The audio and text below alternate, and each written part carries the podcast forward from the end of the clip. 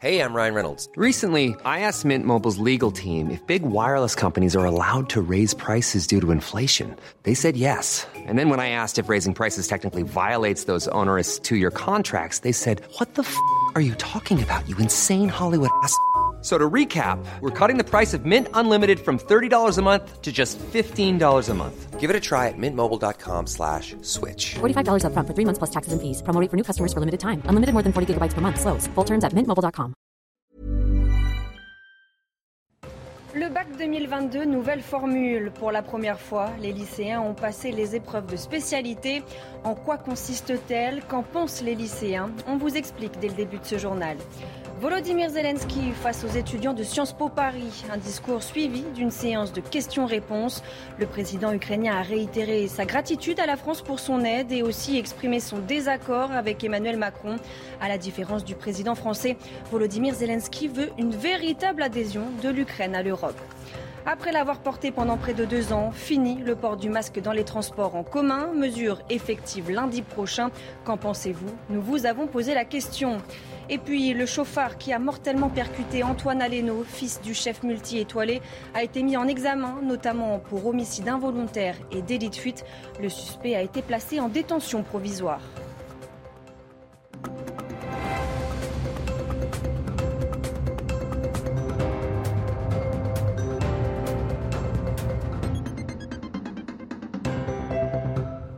Bonsoir, je suis ravie de vous retrouver pour l'édition de la nuit. À la une, le début du baccalauréat avec les épreuves de spécialité. Elles sont au cœur du bac nouvelle formule issue de la réforme de Jean-Michel Blanquer. Les lycéens que nous avons rencontrés sont plutôt satisfaits. Reportage au lycée Claude Bernard dans le 16e arrondissement de Paris avec Martin Coel et Mathieu Rieu. C'était quoi ça? Attends, non, la, dernière, la première question du dossier 3. C'est une journée qu'on n'oublie pas et que chacun aborde à sa façon.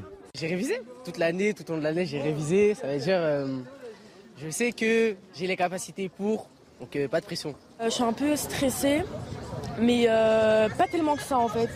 Pas tellement, mais j'appréhende beaucoup mon épreuve de sciences économiques sociales. Là, avec le Covid, c'était une catastrophe, le lycée. Donc moi, je suis pas prête pour le bac personnellement. Non, même pas. En fait, je m'en fous un peu. Mon stress, il est descendu dès que je suis arrivée dans la salle. Après, quand je suis sortie, là, c'est le soulagement quand même. Euh, là, je suis sortie, j'ai fini. Mais encore, il y a encore demain encore, pendant 4 heures. Longue et surtout très importante, ces épreuves de spécialité sont la nouveauté de ce nouveau bac. Les lycéens devaient choisir deux matières parmi 12, comme l'art, la géopolitique ou encore le numérique. Elles détermineront un tiers de leur note finale. Moi, ça m'a permis de plus m'épanouir au lycée et donc euh, ce bac, au final, c'est moi, je trouve ça mieux que apprendre des cours généraux. Euh, je trouve que c'est hyper bien euh, pour les personnes qui ne savent pas ce qu'ils veulent faire plus tard.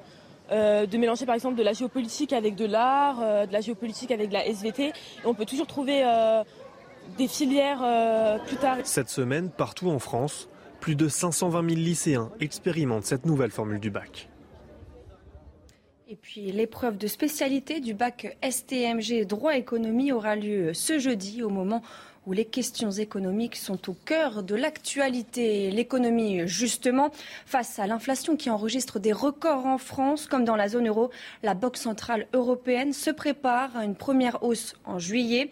Objectif, limiter les volumes de liquidités en circulation en espérant freiner l'emballement des prix. Pour l'heure, les prix continuent de flamber. Dans les commerces ou dans les restaurants, l'addition est de plus en plus salée. Certains produits de notre quotidien sont d'ailleurs plus touchés que d'autres. Lesquels? On voit ça avec Yael Benamou. Les tickets de caisse vont encore gonfler avec une augmentation prévue dans le secteur de l'alimentaire de 6,3 en juin. Le prix d'un panier moyen composé de 31 produits dits essentiels un kilo de pâtes, un litre d'huile d'olive ou bien un paquet de biscuits au chocolat a augmenté de 4,6% en l'espace de seulement 5 mois. Certains produits participent beaucoup à cette tendance. D'après l'association 60 millions de consommateurs, en un an, le prix des pâtes alimentaires a augmenté de 13,8% par rapport à l'année dernière. La hausse de la viande surgelée est aussi significative. Elle coûte 9,7% de plus qu'il y a un an. L'huile végétale n'est pas épargnée avec une augmentation de 6,9%. Acheter du café torréfié coûtera en moyenne 6,5% de plus. Et enfin, pour le beurre, c'est une augmentation de 4,9%. Résultat, les Français font plus attention. Ils consomment par exemple moins de produits bio. Les carburants ont également touché. La baisse à la pompe aura été de courte durée. Les prix repartent à la hausse et le litre approche désormais des 2 euros. Raison principale, la guerre en Ukraine qui a poussé les cours du brut à des sommets. Une tendance accentuée par le projet d'embargo européen sur le pétrole russe. On fait le point avec Florian Paume, Inès Alicane et Arthur Muriot. Dans cette station de banlieue parisienne, comme partout en France, les prix à la pompe frôlent et parfois dépassent à nouveau les 2 euros par litre de carburant. Une hausse qui exaspère certains clients. On fait que payer, payer, payer. Ça n'arrête plus, quoi. Ça n'arrête plus. On ne sait pas où on va, où on va terminer, comment ça va se finir, mais on n'arrête pas de payer, c'est tout. Ça coûte assez cher. Euh, surtout, bah, là, je suis tout jeune permis, donc euh, ça, j'arrive au mauvais moment, on va dire. C'est assez compliqué de, de finir le mois avec l'essence. D'autres, en revanche, prennent leur mal en patience. C'est pas terrible, mais je pense pas qu'on puisse faire autrement. Enfin, moi, ça me gêne pas trop parce que je prends exceptionnellement le, le scooter, je suis toujours à vélo. Ah, on essaye de, limiter les déplacements, quoi, puis euh, de prendre les moyens de transport quand c'est faisable, quand c'est possible. Grâce à la remise de 15 à 18 centimes mise en place par le gouvernement, le prix du litre de carburant avait baissé, de quoi soulager le portefeuille des Français, mais pour quelques semaines seulement. En effet, le litre de samplon 95 a augmenté de 11 centimes en un mois, plus 12 centimes pour le samplon 98, et enfin, plus 11 centimes en un mois pour le gazole. En un an, ce dernier a même connu une augmentation de plus de 50 centimes, soit une hausse de 36%. Pour faire face à cette envolée des prix, le gouvernement travaillerait sur une aide plus significative et plus ciblée qui entrerait en vigueur au mois d'août. Le président ukrainien a mobilisé pour convaincre les Occidentaux de renforcer leur soutien et leur pression sur la Russie. Volodymyr Zelensky s'est exprimé ce mercredi devant les étudiants de Sciences Po Paris. Le président ukrainien a remercié l'appui de la France et plaidé pour une plus grande intégration de l'Ukraine dans l'Union européenne et l'OTAN. Les explications d'Harold Iman. Le président Zelensky s'intéresse de près à ce que fait Emmanuel Macron, car celui-ci est président de l'Union européenne et aussi il est l'un des rares chefs d'État européens qui parle encore à Vladimir Poutine. S'exprimant par visioconférence aux étudiants de Sciences Po Paris, le président ukrainien a exprimé son rejet des propositions d'Emmanuel Macron pour créer une communauté de pays européens dont ferait partie l'Ukraine. On l'écoute. On ne peut pas nous garder à distance, nous prendre au sein de l'Union européenne et en même temps ne pas nous prendre. C'est comme si euh, dans un couple, ce couple qui vit ensemble depuis des années et quand quelqu'un, enfin l'un promet à l'autre, oui bien sûr, bientôt on va se marier et je verrai tout à fait notre vie commune future, mais les années passent et tout cela ne reste que des promesses. Il est vrai que la proposition d'Emmanuel Macron était prononcée le 9 mai pour la journée de l'Europe et qu'il s'agit surtout d'un ballon d'essai. Sur le terrain en Ukraine, la Russie n'exclut pas d'annexer la ville de Kherson. Les pro-russes de la ville ukrainienne ont demandé à Vladimir Poutine de rejoindre la Fédération de Russie.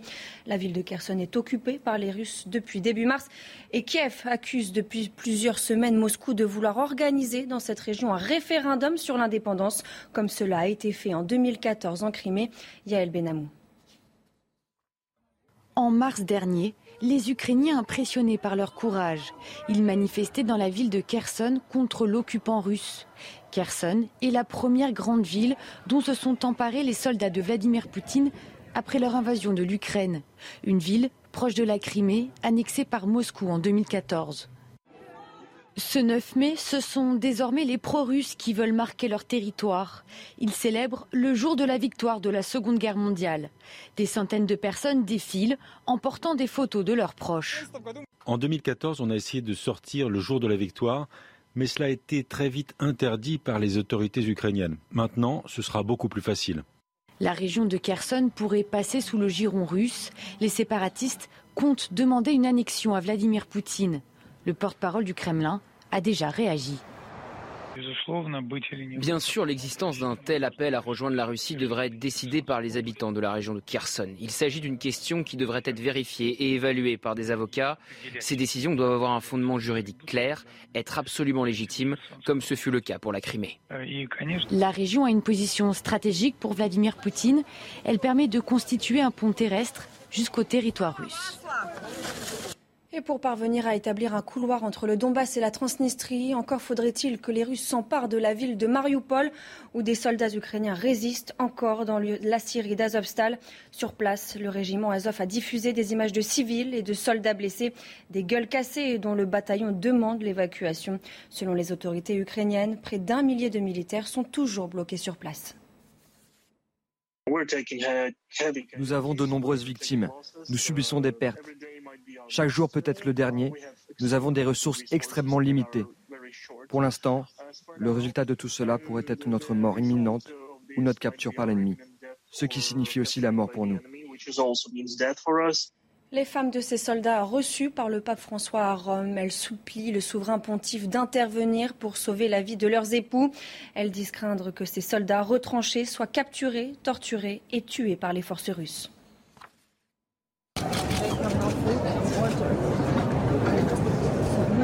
are and if some are You are our last hope. We hope you can save their lives. Please don't let them die.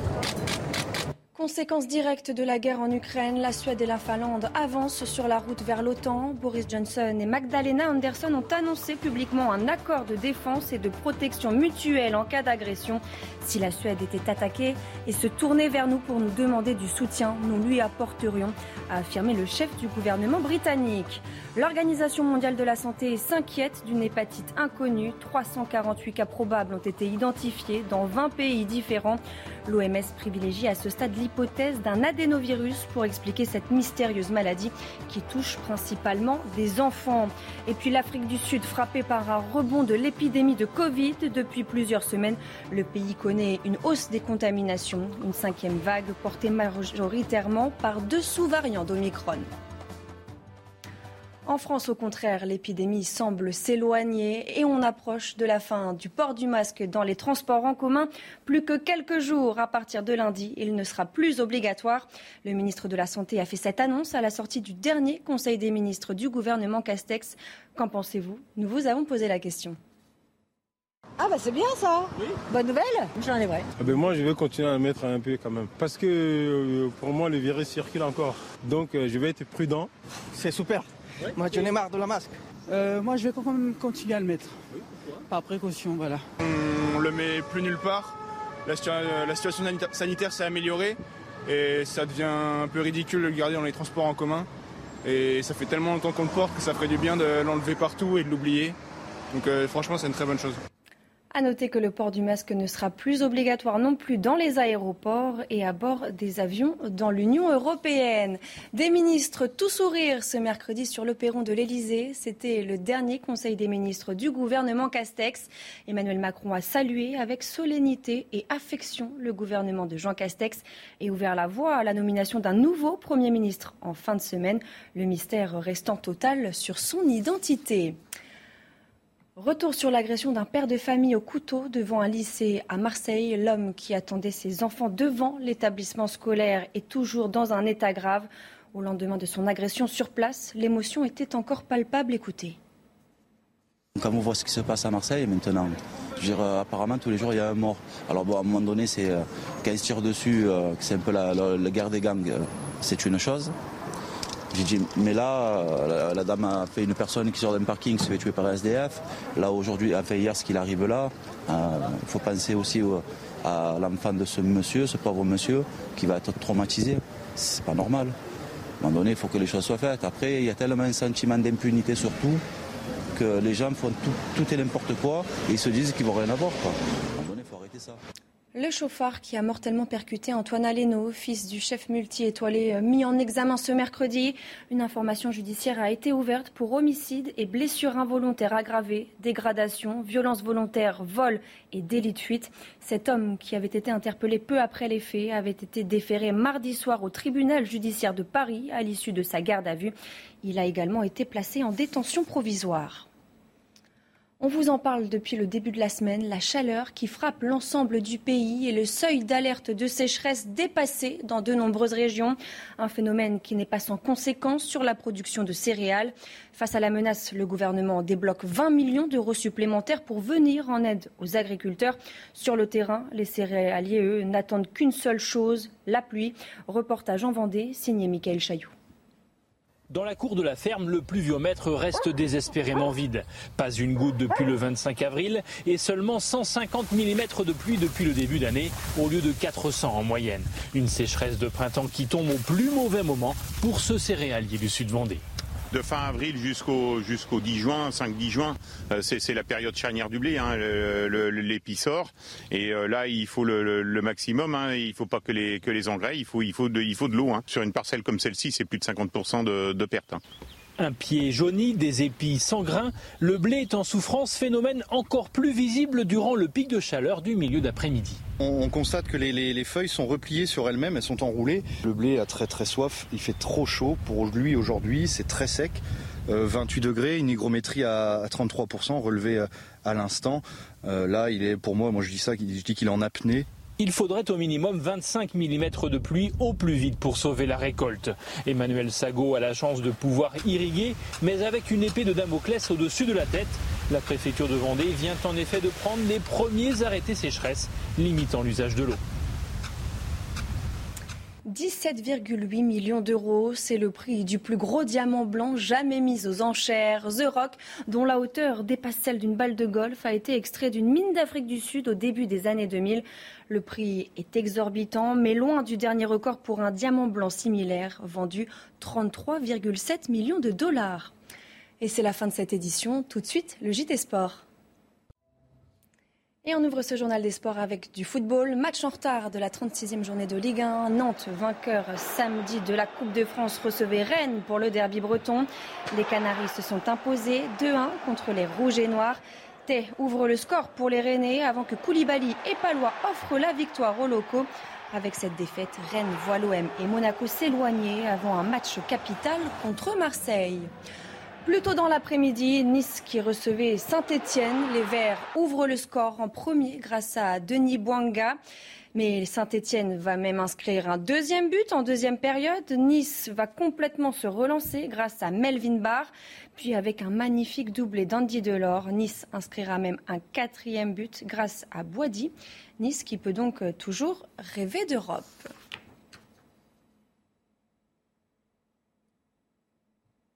En Angleterre, Manchester City se déplaçait sur la pelouse de Wolverhampton. Une victoire 5 buts à 1 qui permet aux hommes de Guardiola de se rapprocher du titre. Mais l'actualité autour des Citizens, c'est l'arrivée d'Erling Haaland. Les explications avec Louis Vix. Borussia Dortmund and Man City told me that it's not allowed me to say anything until the deal is completely done. Si Guardiola n'a pas encore le droit d'en parler, Commençons sans lui. Depuis le déclin de Sergio Agüero il y a deux ans, une pièce semble manquer au puzzle du Catalan. Pep Guardiola aime bien parfois tenter des choses, notamment sans attaquant, mais peut-être l'a-t-il fait par obligation, parce qu'il n'avait pas forcément l'attaquant qui pouvait lui permettre de, focaliser le jeu offensif sur, euh, sur un joueur. Il ne faut pas limiter Haaland à un physique monstrueux. C'est un joueur qui prend les espaces, c'est un joueur qui dribble, c'est un joueur qui risque, c'est un joueur qui a un, un volume de jeu très important, et c'est un joueur qui n'a que 21 ans et 10 mois. Si l'arrivée d'Haaland devrait pousser Gabriel Jesus et peut-être Ram Sterling à partir cet été, elle offre surtout à City de nouvelles perspectives. C'est un très grand point de fixation. Il a une protection de, de, balles qui est, énorme. On le voit là sur euh, cette action-là. Maintenant, il faudra voir aussi avec Manchester City parce que forcément, c'est un jeu plus en possession avec moins de transition offensive, euh, défensive, moins d'espace, on va dire, dans le dos de la défense. Donc c'est en ça où il va peut-être devoir un petit peu modifier sa manière de jouer. S'adapter à un nouveau style de jeu, continuer à marquer Permettre aux Sky Blues d'être plus efficaces dans les moments clés en Ligue des Champions, voilà le défi de la nouvelle vie d'Erling Haaland à City. Et on passe au tennis, suite de la saison de terre battue, récit des temps forts de la journée romaine au Masters 1000 de Rome, toujours avec Louis Vix. Tranquillité, maîtrise et efficacité. Raphaël Nadal n'a jamais laissé espérer John Isner. Le Mallorquin, dix fois vainqueur à Rome, s'impose 6-1, 6-3 et a désormais rendez-vous avec Denis Chapovalov en huitième de finale. Lui a connu plus de difficultés pour se qualifier, sans doute encore marqué par sa finale perdue contre Alcaraz à Madrid dimanche dernier. Alexander Zverev s'impose pourtant en deux manches face à Sébastien Baez. Le favori le plus mis en danger aujourd'hui, c'est lui, Stefanos Tsitsipas. Opposé à Grigor Dimitrov, le grec s'impose 6-3 dans la première manche, perd la seconde 7-5 avant de sauver deux balles de match Tsitsipas s'impose finalement après 2 heures et 40 minutes passées sur le cours. Et on termine ce journal des sports avec une victoire française. Arnaud Desmar a remporté ce mercredi la cinquième étape dans les rues de Messine. Le Français de la Groupama FDJ s'offre son premier succès de la saison. C'est la sixième fois qu'il remporte une étape sur un Giro. Pas de changement au général. Juan Pedro Lopez reste en rose. Coup d'envoi du bac 2022. Pour la première fois, les lycéens ont passé les épreuves de spécialité. En quoi consiste-t-elle? Restez bien avec nous. On vous explique tout dans un instant sur CNews. Retrouvez tous nos programmes et plus sur cnews.fr.